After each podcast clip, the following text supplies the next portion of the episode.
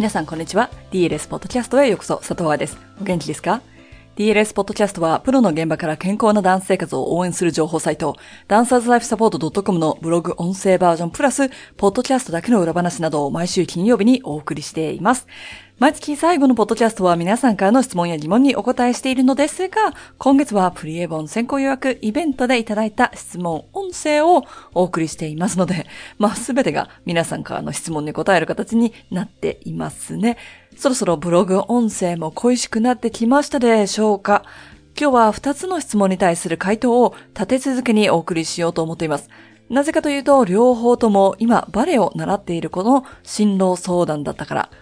踊るのは好きだけど、この先プロのダンサーを目指すのではなく、他のことをしたいだとか、バレエに他の形で携わりたいだとか、そういう考えの人の方が実はプロダンサーを目指している人よりも多いかもしれないですね。ただ、バレエと勉強が水と油のように考えられてしまって、勉強するならバレエやめなきゃいけないって考えている人や親御さんも多い。そんな人たちにも聞いてもらいたいなと思いました。では、イベント音声です。今私は高校1年生でダンサーを、海外で踊るダンサーを目指していて、今日東京に来たのもオーディションも受けるために来たんですけど、家族もこの私の夢を応援してくれていて、すごく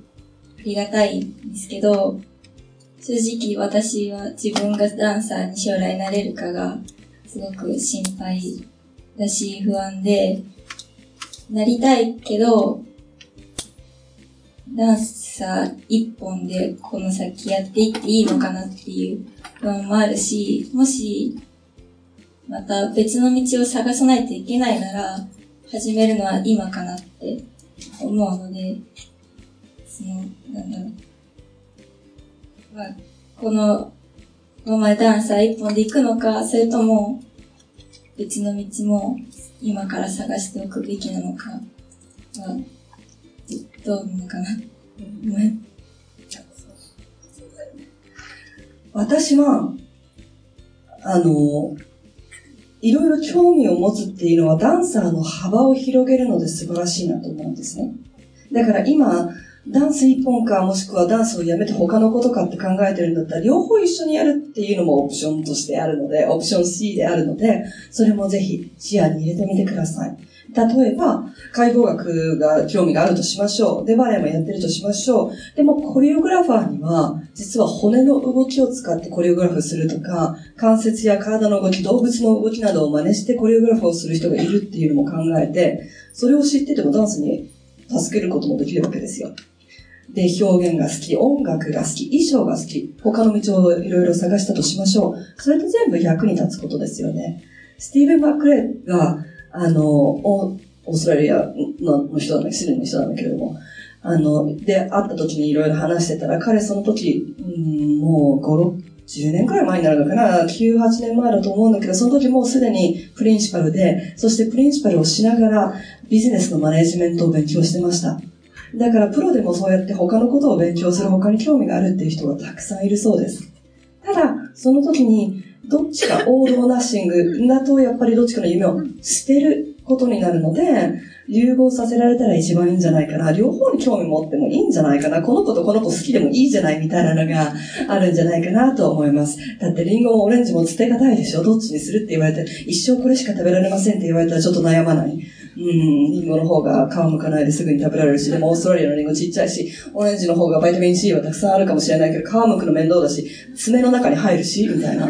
で、それがあるんだったら両方食べたらいいみたいになるので、ぜひ一個だけじゃなくて、全部やったらいいんじゃないって、欲張っちゃっていいんじゃないって思います。でも、バレエダンサーとして、例えば留学を目指すのであれば、ある程度の年齢があるので、どっちかに肘を置こうってなったら、多分年齢制限のある方に肘を置いた方が、理にかなってるんじゃないかなとは思います。で、勉強っていうのは後からできることでもあるので、何歳になっても大学に入り直す、留学してどこかに行くっていうことも可能なので、それも楽しいから好きだな、これ興味あるからやってみたいなっていうのはありだとは思うけれども、バレエの年齢を考えて、今はこっちを80、90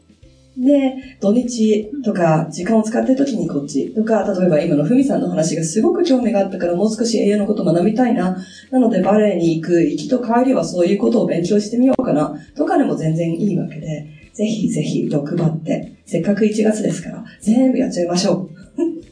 う。で、私の話になると、私はバレエを留学したのが高校3年生の終わりだったので、その後2年やって1年半くらいで、だから大学生1年生か浪人してるくらいの年の時にバレエをやめて釣りに行こうって思いました。で、その後にいろいろ調べて、結果として今の仕事をしているけれども、それでも全然間に合ってるし。だから、いつまでっていうのは自分の中で決めなくても、特にご両親が応援してくれてるのだから、それを、あの、すねはできる限りかじって、おすすめだけ、お好きなことをやって、それでダンサーの幅が広がったらいいし、人間の幅が広がったら素敵な人間になれるんじゃないかなとは思います。ありがとうございます。の今、将来やりたい仕事が3つあって、愛さんみたいに理学的に考えてダンサーのサポートをするっていうのと、えっ、と、舞台の企画制作のスタッフをやってみたいっていうのと、あと今、えっ、と、日本でダンサーやってるだけで食べていけるっていうのが難しいので、それを、の制度を作ったりするのとかを、ちょっとやってみたいなとか考えてるんですけど、そういう分野いっぱいやりたいことがありすぎて、で小さい頃はピアノとバイオリンとバレエで3つやってて、たくさんやってることによってなのかわからないんですけど、すべて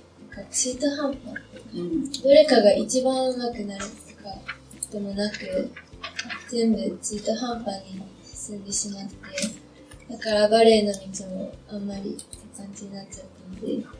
その辺を悩んでるんですけど、どうでしょうか。まあ、2020年は私のことを中途半端の女王でも呼んでください。本は書いてるけど漢字は書けないし、ポッドキャストはしてるけどめちゃめちゃ早口だし、ブログは書いてるけど誤字脱字はたくさんあって、で、あなたの仕事は何ですかと聞かれて3秒ぐらい止まんないとよくわからないっていう私の世界へようこそ。やりたいことがたくさんだけれども、全てにおいて今お話ししてるのに出てきてるのはバレエが好きだって、そのことをどうにかしたいっていうことだと思うのね。だから私から聞いてたら、別々のことをしてるようには聞こえないんだよね。だからその、やりたいもの、マネーの世界を良くすること。いろんな方法でできてるって気がついた。一人一人と、例えば向き合って体のことをやるっていうケースもあるし、実際に自分がクリエイターとしてやるっていう方もあるし、もしくは、それらをやってもやっぱり上のシステムが変わらないといけないから、上の方から、つまり外から外部から内にかけての力をかけていくっていうことでもあるかもしれないし、でもそのコアの部分は変わらないと思うので、そこは大丈夫だとは思う。ただ3つで全然違う勉強するか困るわけですよね。で、それぞれ、あの、難しいところもね、あると思うし、やらなきゃいけない大学も一緒にダブルディグリーで取れるところでもないし、多分そこが悩みだと思うので、そしたら自分の中で、もしかしたら、今、自分がすぐにできることは何だろうとかっていうので、ロングタームゴールとショートタームゴールって考えてもいいかもしれないですね。例えば、医学療法とかの勉強をしてても、政策を例えば週末とかで自分のサークルでやることは多分できるでしょうし、ただ政府の方の、あのね、大上の方に行きたいとかっていうので、あの、厚生労働省だったりとか、まあいろんなところからプレッシャーで医学の方にお金を出すようにってするとしたならば、それはそれで結構難しいから、あの、それだ、それと、それをやりながら週末にバレエをっていうのは結構難しいかもしれないんだけれども、でも今自分が一番やりたいことは何かなっていうのと、あと実際にやってみる。やってみて、うわ、嫌いだったっていうことはたくさんあるので。だから実際に誰かのところに行って、一日見学させてもらうとか、誰かのところに行って、一日、あの、作品を作る構成を、ワンシーズン見せてもらう。とか、もしくは、あの、そういう上のところでいる人たちの強制的なことをやってる人たちの話を聞いてみる。んだとか、で、この人と話してて通じないなと思ったら多分そこには行きたくないかもしれないし、うわ、こんなことあったんだ、私この部分はやりたくないなって思ったら、それはそれでチョイスになると思うし、みんなこういう仕事してる人たち、ボランティアの人大好きですから、メールを送って断られることはないとは思いますよ。で、その時に多分自分で、はっきりと正直に、この道だけとは考えてないんですが、もっと知りたいですとか、もっと深く知りたいですとか言って、ノーと言ってくる大人は多分いないと思うので、いっぱいやってあげたらいいんじゃないかなとは思います。私個人の話になると、バレエ学校で働いていて、でも、プロの世界を知らないと、プロになりたい子を育てるって難しいなと思ったんですね。私自身がプロになったわけでもないですし、知らない世界だったので。なので、オーストラリアンバレエ団が隣だったから そこにメールを送ってみました。でもメールを送るときもまだそんなスーメイズが誰とかって知らなかったんで、オーストラリアンバレエ団のウェブサイトを開き、コンタクトページっていうのを見て、私の名前は愛佐藤です。こんなことをしてます。って言って送りつけたことがあります。一週間後に係の人から電話が来て、火曜日から来ませんか？だったので、一歩進んでみるっていうのは、無駄にはならないとは思いますよ。いかがでしたか？今週のポッドキャストはここまで。イベント音声をあと2エピソードお送りしたらなんと、ポッドキャストエピソード300に突入いたします。何をしようかは決めてはいないのですが、モニュメントナンバーなのでちょっとお考え深いですね。ではまた来週金曜日のポッドキャストでお会いしましょう。ハッピーランシング、佐藤愛でした。